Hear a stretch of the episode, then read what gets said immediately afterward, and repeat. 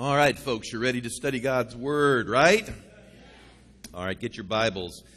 If you have them and open it up to Second Corinthians, we're going to be reading from Second Corinthians chapter 10 in just a moment.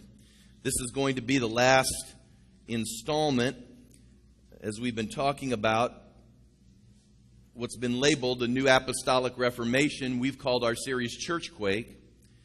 I've been doing my best to get around the corner during this season we're in. You know, we're about 12 months away or less from an important election cycle, and so everything's heating up politically in our culture.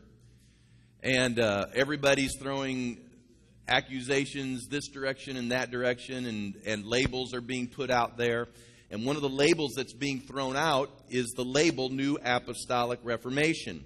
And um, last week, in the faith and value section. This is not today, this is uh, last Sunday's.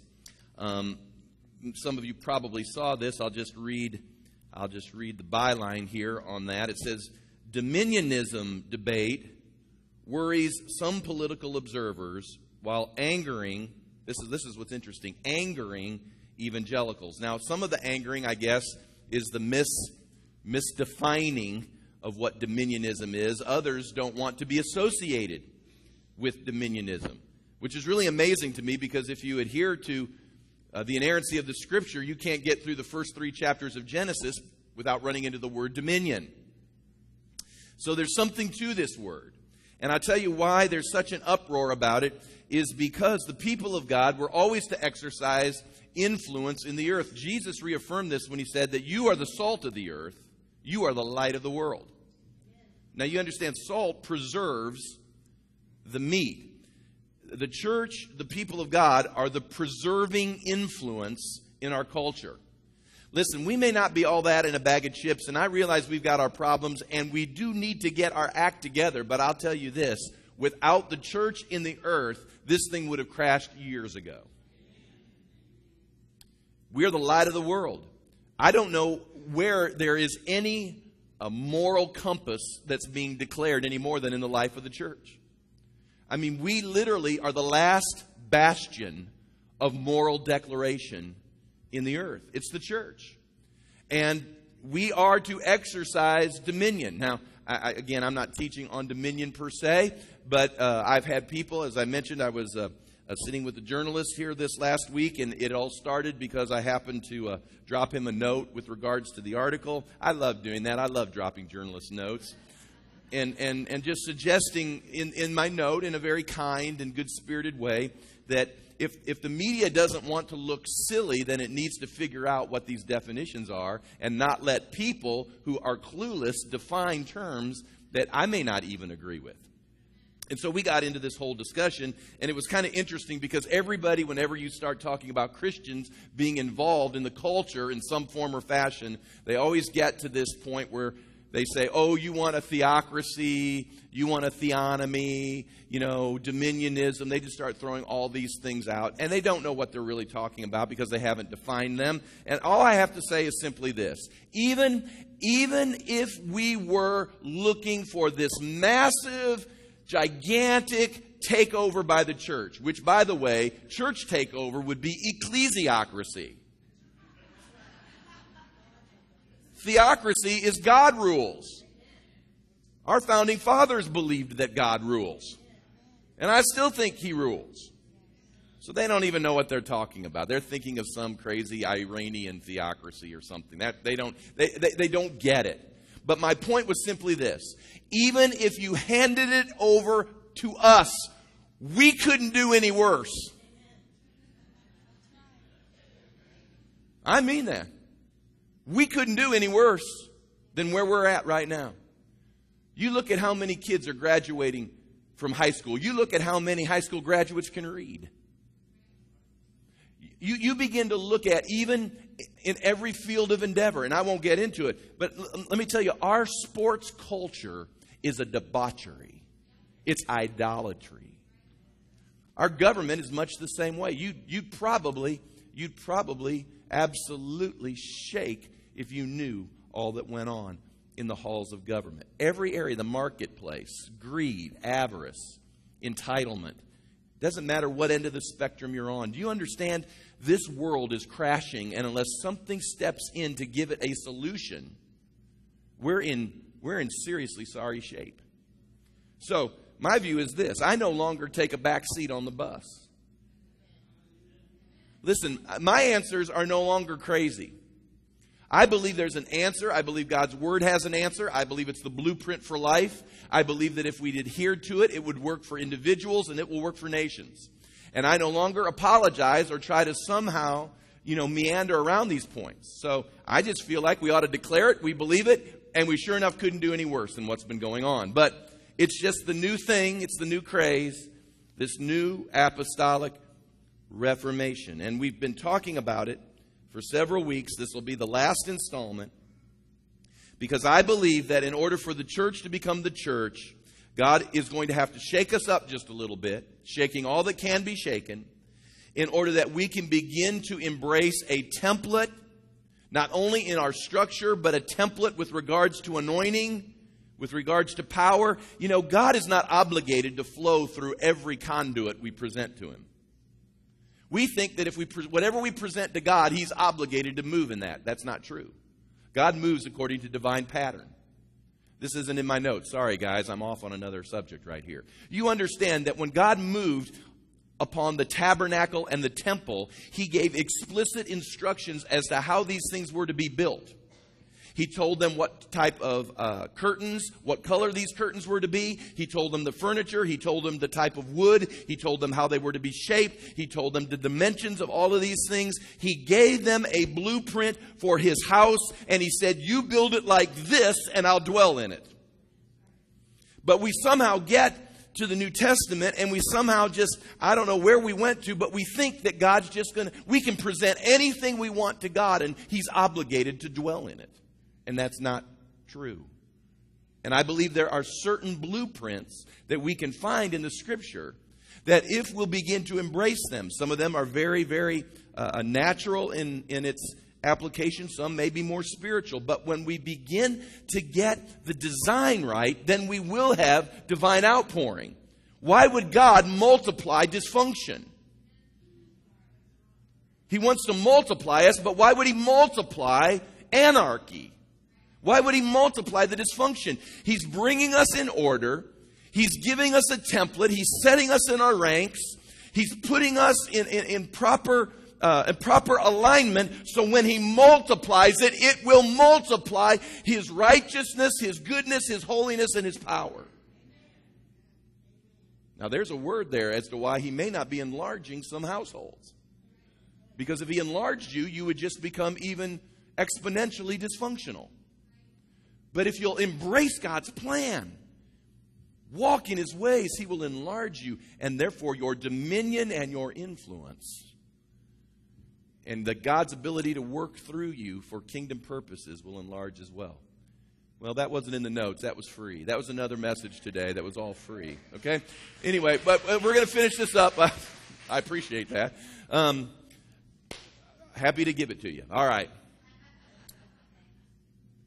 2 Corinthians 10, 12 through 18, I want to share with you this morning what I entitled Regaining the Pioneering Spirit. Regaining the Pioneering Spirit. 2 Corinthians 10, beginning with verse 12. We never usually get to these passages. We like those earlier passages, very familiar ones in 2 Corinthians 10. But listen to this. Paul says, For we dare not class ourselves or compare ourselves with those who commend themselves. But they, measuring themselves by themselves, are comparing themselves among themselves, are not wise. Well, boy, is that an understatement. Have you ever, you know, this is what he's saying here. He's saying those people that write their own test and then they brag about how they got 100 on it, they aren't that smart. I mean, think about this. Some, maybe some of you. You create your own tests, you create your own standards, you create your own measuring sticks, and then you fulfill it, and then you want to brag about how great you are. You're not that smart because that's not the test. You do not get to write and take the test. That's, that's kind of like school 101, isn't it? Wouldn't school be great if we all got to write our own exams? And take our own exams, and, and then we could wave it and go, I got a hundred, I got a hundred. And everybody go, that's stupid. All right, verse 13. We, however, will not boast beyond measure, but within the limits of the sphere which God appointed us, a sphere which especially includes you. He's, he's saying that God has given me a sphere. It included the Corinthian work. And so he's saying that, verse 14, for we are not overextending ourselves as though our authority did not extend to you. For it was to you that we came with the gospel of Christ. Verse 15. Not boasting of things beyond measure, that is, in other men's labors but having hope that as your faith is increased, we shall be greatly enlarged by you in our sphere. Verse 16 is the one I'm zeroing in on, though. To preach the gospel in the regions beyond you. That's the phrase. In the regions beyond you, and not to boast in another man's sphere of accomplishment. But he who glories, let him glory in the Lord. For not he who commends himself is approved, but whom the Lord commends. And so we're talking about regaining a pioneering spirit. Uh, Paul is addressing here the phenomena of so many who are starting to claim apostleship. And you have to realize in these days, as the church was moving forward and the years of existence were now turning into decades and, and they were getting this this church thing under their belt, there were many people who were arising that were claiming apostleship. So there were other apostles. They were latching hold of the title apostle. Now, does that sound familiar? I mean, there's all sorts of people that just suddenly latch hold of the title apostle. Now, I believe, and we've taught that apostles still indeed do exist today. The Bible tells us they do. But it's interesting how everybody's clamoring for a title, and there were these that were wanting to embrace the title of apostle. And in order to embrace the title of apostle, they would have to demonstrate that they were an apostle. And so, in order to uphold themselves, in order to look apostolic to the people, they would create their own apostolic tests, which, by the way, they would meet the high standard of their own tests and they would fulfill what they were teaching was apostolic, and they would begin then to boast on the fact that they were true apostles. And of course, as we mentioned, the problem was that they measured themselves and compared themselves with themselves, so it always made them 100% on target. And he says they are not wise. I just, every time I think the Bible is a funny book if you just sort of read it, they are not wise. Now, we live in an era of self generated measuring sticks. We measure things, unfortunately, in, in the life of the church and sometimes in our own lives, we measure things in much the same way as the world does. Come on, let's be honest. How do you, how do you measure success in your life? How do you measure whether or not you're you're pleasing God or you're being productive or you feel good about yourself or whatever the case may be. How do you measure yourself? Let's just be honest. A lot of us measure ourselves by the Joneses. That's what the Joneses have, and we have to keep up with the Joneses, don't we? You've heard that phrase. And the reason that phrase exists is because for many, many people, our measuring stick or our standard is the same standard as the world. We, we feel like we have to do what the world does in order to be credible. Uh, we, we fall into this sometimes uh, naively and innocently. Sometimes we fall into it because we want to. But you know, we even venerate in church life those that have been successful at certain things because we want them to emulate what God somehow wants for all of us. And so it all boils down to what's the biggest? What's the largest? What's the fastest? What's the newest? What's the glitziest? What, what, what, what, what has the most money? What, what has the most press time? What, what is doing exactly what the world is doing? Hey, just take a walk, and I'll say it out loud. Just take a walk through Charisma Magazine. I like Charisma, I subscribe to Charisma. But you can just look and you can see measuring sticks sometimes get mixed up. Go to Lifeway bookstore, go to the Christian bookstore. Turn on Christian television. See who speaks at conferences, and you can see what I mean.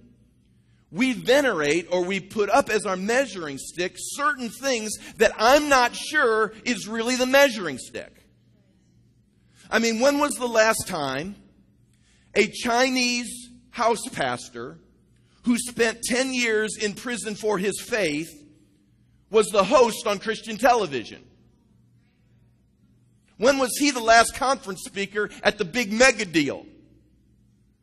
We had the, we had the high honor, and I mean this when I say this, and many of you had the high honor of meeting Eric Ketchum. You know, Eric and Malia, who were with us, and he went to seminary up in Virginia Beach. They're no longer with us. But his granddad came back, and he, uh, along with me, we did their wedding, and we got them married. And uh, his, his granddad, uh, Jacques Verneau, uh, Jacques went as a young man to the Congo in order to do missions work. And uh, recently, he just passed away. The same man that I stood next to as we married his, his grandson and his new uh, granddaughter in love. And Jacques Verneau spent a lifetime, he and his wife, married 50 plus years in the Congo.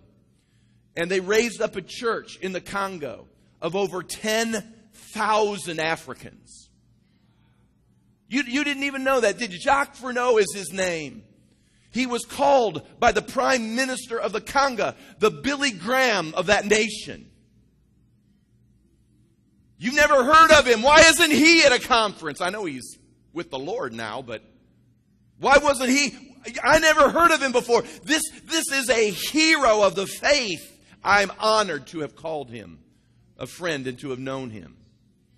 Eric's parents are another uh, missionary couple who have been in Senegal for at least a dozen years, maybe 15. 15 years. Listen to this 15 years in Senegal. It is almost a 99% Muslim country. They are Christian missionaries in that country, expending their life, preaching the gospel, reaching people. They're working in the fields so, so, they can develop a relationship and credibility with these people in Senegal. He's a doctor by training, a medical doctor by training. They're working in these fields, developing relationships. Listen to this for 15 years. Just last year, they got their first Muslim convert. Some of us wouldn't have gone 15 weeks without seeing God move. What's our measuring stick? I, I want you to know in my heart, these people are heroes. They are heroes. We, we, have, we have messed up the measuring stick. See, you don't even, you think you know the heroes of the Christian faith. Most of us have never met the real heroes. Don't, don't you turn on the television and think you've met them there. Don't you, don't you, don't you just go on the bookstore and look at the top 20 books and see their faces plastered on those books and think you found them. I don't think we've even found them. Paul literally says here, he says, I can't, I can't boast concerning things that are beyond measuring. That's literally what he says. Beyond measuring. Paul is saying literally, I can't measure the things of the Lord with earthly measuring sticks. The measuring stick of the Lord can't be put up in just in just profit and loss sheets and it can't be put up counting noses and numbers and how many seats are your sanctuary. It can't be put up in these fashion. That's not the measuring stick. And he says these who are calling themselves apostles he says and they're boasting they're boasting but he says they are boasting within another man's sphere. He said the apostolic calling is not as simple as who has the largest, the newest, the biggest, and the fastest. Paul chastises them and he says, You think yourself an apostle, but you simply reaped off another man's effort. What you've done is you just moved into another man's another man's work, another man's territory, another man's energy and ministry. Somebody already paid the price for what needed to be done in that particular sphere or region, and you just moved in. You kind of picked off what had already been prayed and, and, and sweated over. You picked it off, and now you've got some folks around you, and now you're calling yourself an apostle. I think it's good for us to be reminded that as much as I, I feel like that Charleston is the city that I am to labor in and that hopefully we are to labor in, and Charleston needs Jesus, and we're here in order to reach a nation. Let me tell you something. We're building on the sweat and the blood and the tears of generations before us who have laid some things down that, despite that we feel like our labor's hard, it's probably not nearly as hard as theirs were was. I always remind myself I'm not in jail like Whitfield was yet.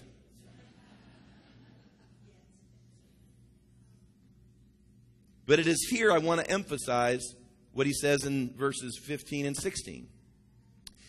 He says, not boasting of things that we just can't measure in other men's labors, but having hope that as your faith is increased, we shall be greatly enlarged by you in our sphere to preach the gospel in regions beyond you. Paul said that, that his ministry was to go into regions beyond you. And that is what I would call the pioneering spirit. Regions. I think regions most definitely means here geography. Paul understood that he had a call, and his fear was, was to be enlarged to go to other cities and other nations, other geography. But I, I think it would be legitimate to even say that, that he, had a, he had a revelation of the cross, and he had a revelation uh, with regards to the ministry of Jesus that even the apostles that walked with Jesus did not have. And so, so I feel that, that his fear might even encompass more than just geography, it might encompass revelation and understanding. We all benefit from pioneers.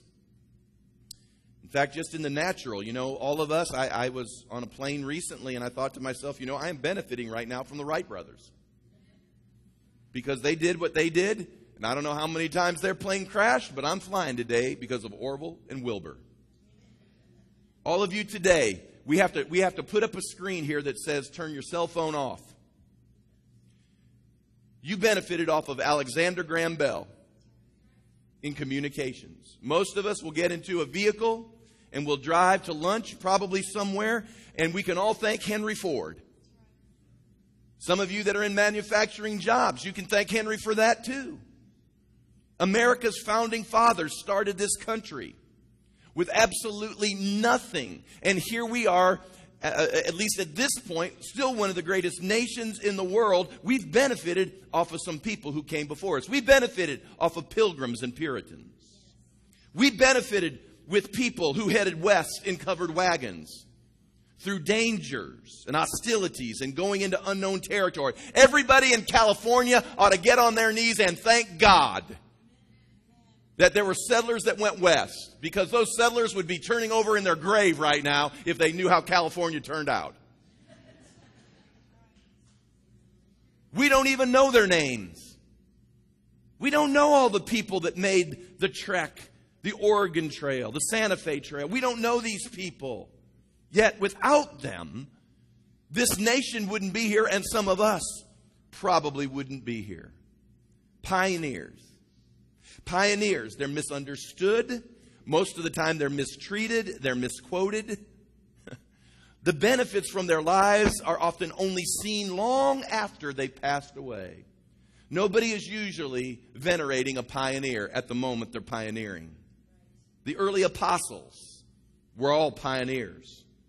I can assure you that their ministry would not have been appreciated nor venerated in our current Christian media. If Paul were to show up, John were to show up, Silas were to show up, Barnabas were to show up, I understand we think these guys are everything. We think they glow in the dark, is what we think. But if these guys actually walked today, we'd be unimpressed with them. In fact, it tells us, in fact, I feel an affinity to Paul because we're told he was a bald guy, so I feel really linked to Paul. But you imagine a Paul a, Paul who is bald, pudgy. Hey, he isn't going to get on TBN. Why? I can tell you why. It's because that's not what's venerated. We have messed up the measuring stick. I mean, what, what are you going to do? Here's Paul. Now we're going to let, let me give you the resume. Paul's going to speak today. Let me give you his resume. Um, shipwrecked two times, uh, beaten several times, flogged three times, uh, thrown into jail, ran out of town, uh, bit by this snake. We thought we lost him there, but he, he came through on that one. So, here's Paul. That's not what we do today. No, we don't do anything like that. We don't venerate someone who goes into an urban area and tries to preach the gospel in hard ground. We don't do that anymore. It's always, we, we ought to just be honest. Here, let me introduce to you Pastor, Pastor Big Britches. He went to suburbia where all the millionaires live. He started with just 20 people, but because he won't preach the whole truth and nothing but the truth, he exploded in three years to 10,000 people.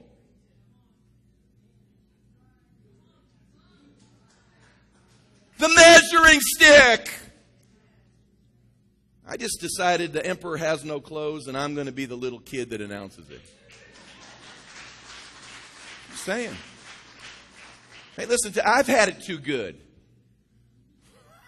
I understand I've had it, I've had it too good. I'm just saying, Paul is saying here, we got to be sure we're measuring some things rightly. We're looking for pioneers. That's a part of the apostolic spirit. We wouldn't be here without people who laid their lives down with a pioneer spirit to produce a foundation that you and I get to live off of. All of us, including me. What's a pioneer? I'm going to give you a couple things here. Write this down real quick. Pioneer. Pioneer, number one, is an adventurer. Now, you understand, as I talk to you about pioneering, I'm talking to you about an apostolic spirit. It's an adventurer, an explorer. I believe that there is a godly curiosity that should move us as the people of God into exploration. I believe that there's a righteous place inside of us. Now, I'm not talking about being unrighteously discontent. I, I, understand the Bible talks about wherever we're at, whatever we're doing, we're to be content in all things. And so I understand that. But at the same time, I think there should be something inside of us if we're pursuing the Lord that, that can at least ask the question is this all there is? And you begin to press into something more. That's why, that's why there were pioneers in the upper room and they didn't give up after 60 minutes but they stayed 40 days, fasting and praying until there was an outpouring of the Spirit because they knew there was something more. You desire to see what eyes have not seen and to hear what ears have not heard. There's something in an apostolic spirit that says, I, I, I, know God, He's inexhaustible, and there's something more for me to tap into. Number two, I, I think a pioneer has a spirit of courage. See, because you can't be an explorer and not deal with fear. It takes courage to go and to do what others not only have not done, but in some instances say it can't be done. It takes some courage. Not everyone, I've learned this, and I've had to learn this, unfortunately, in some ways the hard way, because I just have found out, because Legacy started almost 10 years ago, and, and, and, and we saw people come and they helped, and then we saw others that, that elected not to stay. And, and I had to learn out of that that not everybody has the constitution to be a pioneer. I mean, it really takes a different sort of constitution to be a pioneer. Think about how you could be living in, in, a semblance of comfort, but then all of a sudden you pick up, put it in your covered wagon, and you decide you're going to go somewhere else because there's more. I mean, that takes kind of a special breed. Number three, I think a pioneer breaks into new territories or arenas.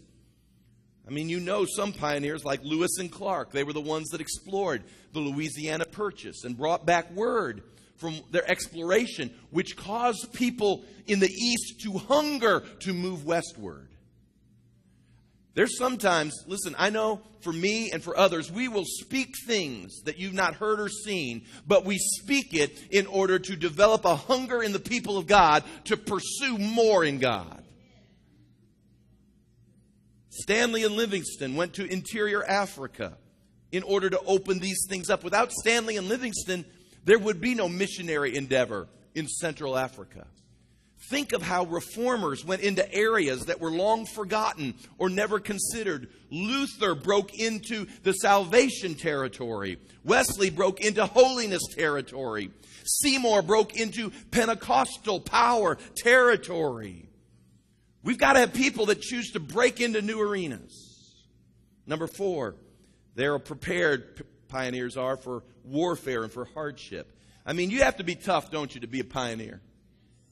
You think about that. You think about those old westerns and those people in covered wagons. And, and I, I, am going to, if I'm not being politically correct, I, I seek forgiveness in, in the beginning. But you know the old westerns. They're going out west and they're in covered wagons, and all of a sudden the Apaches come, or the Indians, or the Cherokees, or whoever. The Indians show up, and, and that was the whole point of a western. The whole point of a western is it was cowboys and Indians. And, and, and so you got to understand if you're moving across into new territory, there's going to be some hardships. Think about winter weather and those old pioneers. Think about that for just a minute. Uh, what was uh, there was the Donner Party going through the Tahoe area, moving out of Nevada into California. Their story was they were moving to go to a new place and they got caught in the winter there and it killed that party, killed them all. But it was only used as a stepping stone for others to go and move that direction. Every day, if you're a pioneer, every day has its issues because you're living day to day because you're a pioneer. Then finally, number five, I think that a pioneer has a generational mandate. A generational mandate. People came to America. They eventually had this westward movement, not just for themselves, but they understood that the reason we're doing this, and the reason we're enduring this hardship, and the reason we're going through all of this, and the reason we're doing it when no one else has to do it, the reason we're doing it is because we believe we're laying something down for another generation to follow. They understood they were building beyond themselves. You see, what we enjoy today was built on the backs of some really amazing people. What we have as a nation was built on the backs of founding fathers and pioneers. What we have in the church was built upon, listen, literally for some, the blood of martyrs and people who laid their lives down. I mean, there were people who translated the Bible out of Latin into the contemporary language of their day, and they were killed for it. In order that you and I can go down to family bookstore and choose from 526 different versions. You got to understand there's some people who were really, really amazing who did these things for us. Now, every generation needs a pioneer. Why is that? Why does every generation need pioneers? I believe every generation needs apostles, and I believe there has to be apostolic churches. It's because, number one, humans have a tendency to embrace the status quo or even go backwards. You need somebody every now and then just to come and, and just kind of, well, we want to say gently push, but sometimes you just need a get going, move forward. You're not doing anything except for yourself, man. You got to think about another generation. Number two, we have to be pushed and motivated to go forward. Because, because these voices break us out of lethargy. They break us out of apathy. They break us out of our complacency. Even pastors can get this way. We just, you know, sometimes because you're in a, a spiritual a job, so to speak, uh, and, you're, and you're fighting the enemy, sometimes you just feel like that's all you do, is you just fight the enemy constantly. That whenever you get some seasons of peace, you just want to take a big, deep breath and just hide and your prayer is, oh God, help me not to mess this moment up. Because I'm just enjoying peace for just a moment. And so it, it becomes easy to develop a sense of complacency. And, and, but we need someone to remind us that we're not here to hold the fort. We're here to conquer territory and to go forward. They help us, number three, break through areas that need to be opened. There's some things that need to happen, and who's going to do it? If we don't do it? If not us, who? So they keep us on the cutting edge of what God is doing. And where there are obstructions and where there are challenges, they keep us uh, sometimes encouraged or inspired or, or built up so that we don't give up and we don't throw in the towel because God says He takes no pleasure in those who shrink back. So we need those voices that look at us and say, Yes, you can. We can move forward. And then finally, they make us relevant without compromise. They, they keep us from being outmoded and outdated. They, they help us speak to the culture we are in.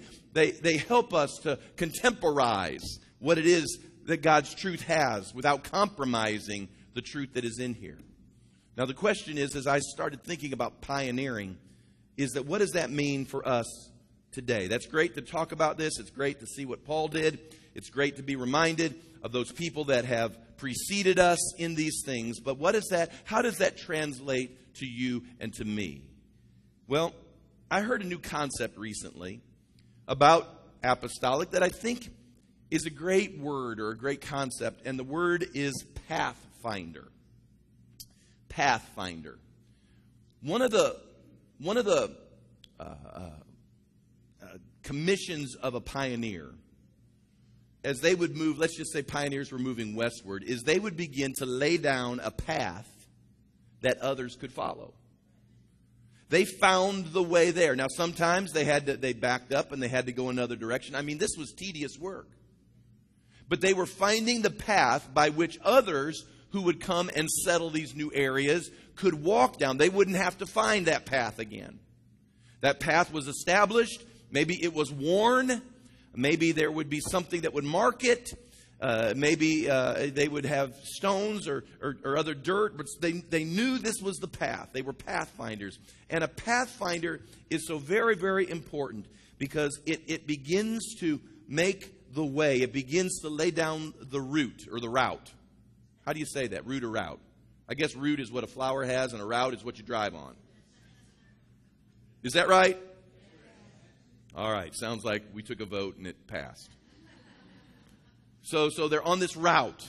That's that's a part of what a pioneer does. It lays down this path. I I've mentioned this story on occasion. It, it had a impactful uh, impression on me when it happened. It was years ago now. I was in actually Georgetown, South Carolina. I'd been there for several days for a series of meetings. And it was interesting because during those series of meetings, I had a, a prophecy that came out that talked about uh, being a reformer. I, I, and, you know, at that time, I don't know that I was, you know, applying for reformer status. Um, and, and, but I, you know, like all words that may not make sense to me at the moment, I, you know, I weigh it, I, I, I carry it, and, and, I'm not instantly going to discard it because I know God can speak new things to us. And so, uh, as I was going to the parking lot, was walking with the pastor, and he took me to the parking lot, and I'll never forget uh, what he said there. He shared something with me that uh, kind of aggravated me, but then God used it in order to help me with something. Probably not what you think initially as you hear the story, but he said, I think he even said, dude, dude, you, you handle the word great. God uses you in great ways. I mean, he was giving me, you know, the three affirmations before you get the but.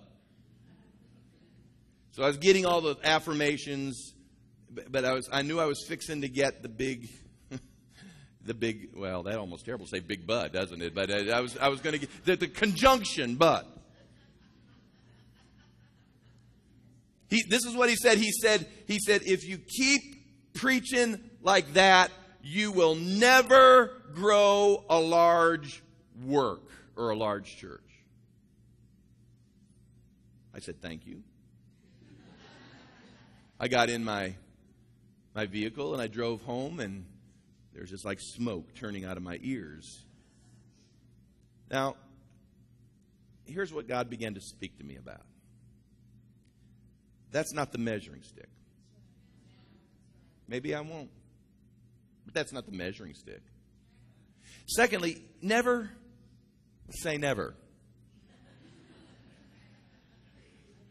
About the time someone says never, you can pretty much count on the fact that God heard that and says, Ooh, never, huh? You see, just because something has never been done before does not mean that it can't be done. Especially, especially if God determines that He's going to loose an anointing. Hey, listen, Jerusalem was the place of the first church. And they never conceived that a bunch of Gentiles could get a church going. In fact, they never even conceived it in their mind, so God just did it without them in Antioch. And they're all looking around at each other in Jerusalem. All of these saved Jews are saying, Is, Could this even be God? Can Gentiles even be saved? I figured they'd have to be circumcised and doing the festivals and going to temple. And I mean, how can, how can, how can God be blessing that? God would never do that. And God says, watch me. I will raise up Antioch. And in fact, eventually Antioch became the major missionary sending station. Despite Jerusalem, who thought they were holy. Never say never. There are dreams and there are visions in the body of Christ that are waiting for manifestation. But they cannot come to pass until we get never out of our vocabulary and we begin to align ourselves with divine design and blueprint and apostolic anointing comes again that allows us to crack the hard places. So if you say to yourself, well, this is just a hard area, it may be true. But let me tell you, nothing's too hard for God. It's just somebody or some people that's just hard headed enough to get their spiritual covered wagons loaded up and saying, We will blaze the trail. We need the anointing of a pathfinder. I believe legacy is called. I just, I, I feel it's probably spilling out of me because I feel like there's a, an aspect of my call to be pathfinders, to find the way God would want His church to arise in these crucial days, to engage a culture that we're watching be destroyed around us. Do you understand that if things continue as they are continuing to move, by 2050, Islam will be the predominant religion in the United States of America? 2050, added up, your children, your children and grandchildren will be in a nation that's no longer Judeo Christian in its ethic, but it will be Sharia in its ethic. That is a statistical fact. Do you have a generational mandate? I hope you do. Because there'll be a generation out there somewhere that will look back at us and say, Why didn't you do what you could do when you had the chance to do it? We've got to, we've got to pathfind again. I'm no longer grasping to other men's fears. God bless the men of God. There are many wonderful, righteous, godly, good, powerful men of God. And, and, and, and they are doing what they feel like God's called them to do. And we affirm that and we need that because it's a body of many parts. You're following me? We aren't the only part, thank God. Because we just uh, we just be probably the forehead. I mean, we just so there's many parts to this body. But we've got to embrace our sphere to lay hold of what God has laid hold of us for. That means, and I remember what Pastor Keith Tusey said at Band of Brothers. He stood up on one of the concluding uh, uh, uh, general sessions and he looked at all the men that were there, packed house. And he said, Gentlemen, I know when you come into our churches that we praise God like a lot of churches praise God. And, and we're going to lift our hands and we're going to do the charismatic stuff. And we believe in all of that. We believe in anointing and the power of God and healing and the anointing with oil and the gifts of the Spirit. He said, We're going to look a lot like a lot of churches. But get this right now we are not cut from the same cloth. Doesn't make us better, it just makes us different. And we believe in the power of God, but the power of God isn't amongst us just to generate a big bless me club. The power of God is manifest that we can go to our workplaces and go to our schools and go on talk radio and, and, and get to the newspaper and, and go to family uh, gatherings during the holiday season. The power of God has come to us in order to send a path into every arena of life. I've just commissioned some of you for your holiday season. Maybe they'll never come to legacy. Uh, you know, some of them live states away, but God has called you somehow, some way to seek an anointing to crack the barriers of family trees. New regions. I know, old Uncle Joe is just as hard as a rock. You cannot even envision Uncle Joe even knowing God. I mean, he knows God, but usually when he's cursing at something on the TV. Let me tell you something. God has called you to receive an apostolic touch that will, that will enable you to crack the hard places, to find a path in that family tree. So, I'm just going to share this with you. Some of you already know it. You will never be normal. You'll never be normal. Don't, don't, don't, don't, don't, don't, don't say, why? Well, how come, you know, we, I've had people say this for years. Why don't we do like they do? Or why aren't we like they? Or why, you know, because this is, it ain't us. It ain't me. Why don't you ask the question, why aren't they more like us?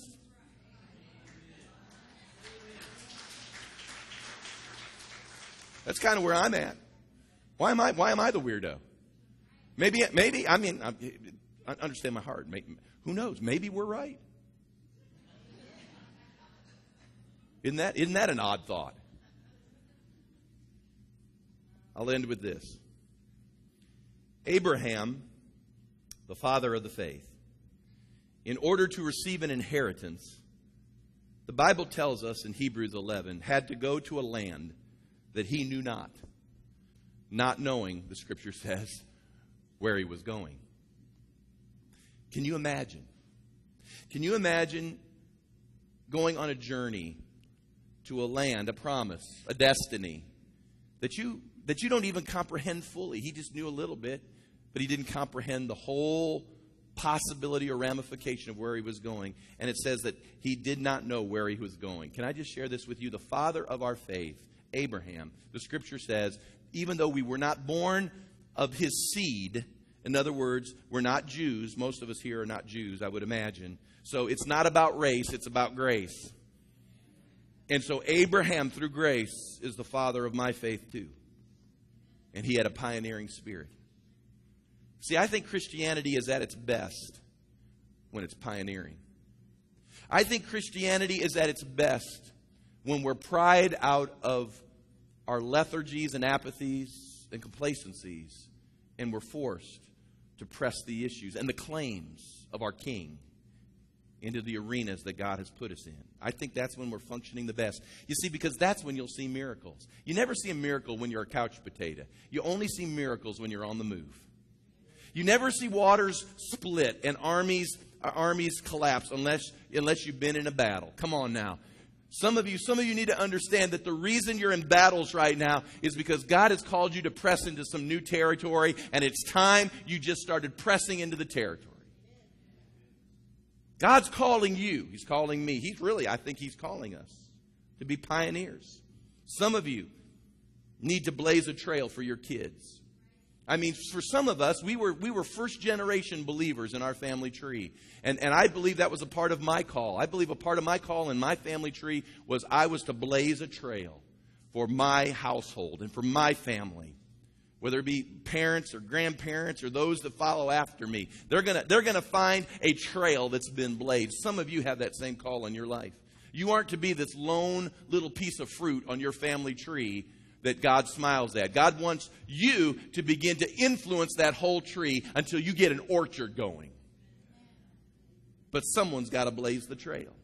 You got to blaze the trail for your kids, for your family. You got to blaze the trail. You're going to you're going to have to blaze the trail in worship. You're going to have to blaze the trail in intercession. You're going to have to blaze the trail in your devotional life. You're going to have to blaze the trail. That is our legacy. Our legacy is not what's going on 11 and a half acres. Our legacy is when we are dead and gone, our children and our grandchildren rise up and they will say, I remember when my mom and when my dad were on their knees and they sought God and He moved. And if He moved for them, God will move for us. That's your legacy. But you've got to blaze some trails. You got to go into some new arenas. Don't you tell me, well, nobody in our house will lift their hands. Well, you be the first. You lift your hands to the Lord, you blaze the trail, and watch those grandkiddies come to the house of God and put their arms in the air. Blaze that trail. Blaze the trail. Blaze the trail in devotion. Blaze the trail in passion. Blaze the trail in serious Christianity. Blaze that trail. Come on, I'm not talking drudgery. I'm talking there can be joy in this thing. They didn't, the pioneers didn't go west because they had to. They went west because they wanted to. There was something better, something more, something they just couldn't die not knowing. Trailblazers. And whether you're a teenager or whether you're the oldest saint in the building, you can get on the covered wagon and you can go west in God. We got to restore some paths. God's sending that kind of anointing. I've already signed up for the journey. I want you to come along. I, I, I want you. But more than me, God wants you. The Lord is calling you. He's, he's not calling you. He's not calling you to be a monument. He's, he's calling you to be a pioneer. Stand with me, will you?